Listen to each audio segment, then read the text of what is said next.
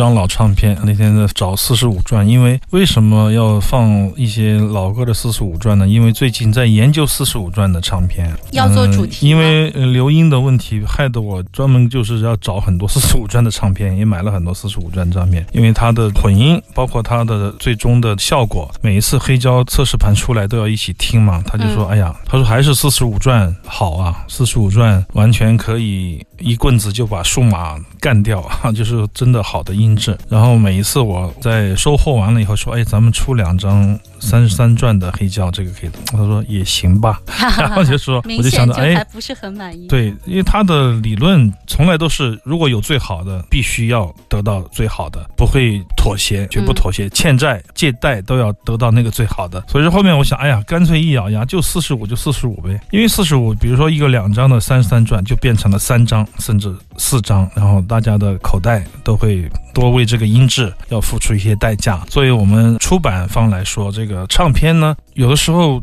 常常有人跟我说，没人在乎音质，就是我们在团队内部讨论，经常讨论说，哎，你拖太久了，我的时间我们混音拖很久，然后做很多的音效的这个考量，实际上没有人在乎，还是有没有人在乎吧其实没有人在乎，但是很多人不是还在说，哎呦全景声啊怎么样？那也是一种假象吧，可能也是活在一个自己想象的空间里。其实那些声音真的是就是要真金白银的砸出来，当然也要有合适的人，有好的技术才能得到。但是有人去追求这些，我觉得有时候会觉得有点像镜花水月，不可琢磨。比如说未来必定 CD 会消失，我感觉，嗯当然黑胶其实已经算消失了，但是呢，生产数据每年的年报又说黑胶今年又增长了百分之十八，增长多少？但我也搞不清楚。但 CD 我觉得可能是要消失了，因为手边的数码的播放的设备越来越好了嘛，它越来越多元，可能音质也会越来越好。随着这个文件的数码技术的提升，肯定音质会达到一个很高的标准，这是一个趋势。所以说在黑胶上来说，哎，刘英就说，哎，做一个就是一个，我也觉得是这样的。所以说最近研究这个四十五转的黑胶唱片比较多。那么在当年实际上是这样的一个有点唱机的时代，是我的一个理解啊，不一定对啊。嗯有点唱机的时代，我们会出那个大孔的小的四十五转的黑胶单曲，A 面 B 面各一首来做一个金曲打市场。因为很多地方酒吧、餐厅都有点唱机嘛，放几百张小的黑胶里面，它是统一制式的，所以说那个年代可能六十年五六十年代的这个大孔的四十五转的黑胶点唱机的为它而生产的单曲碟会比较多。会循环播放。对对对，，你可以点歌嘛，就是为了点唱机而实现的这个产品。在点唱机逐渐式微之后呢，可能就是没有人出那种特别七寸的那种黑胶唱片，不是特别多的，出了特别大牌的，为了电台和一些 club 用的时候啊，所以说这个 Cure 这个四十五转就是一个大碟，Close to Me 也是一个怀旧的金曲了，但是实际上它不是那么小清新，也不是那么充满爱，反而有一点点分裂。所以四十五转的唱片加重了这个电子的节拍，在小喇叭的这个运用上也做了一些声效的调整，也非常适合今天晚上来听。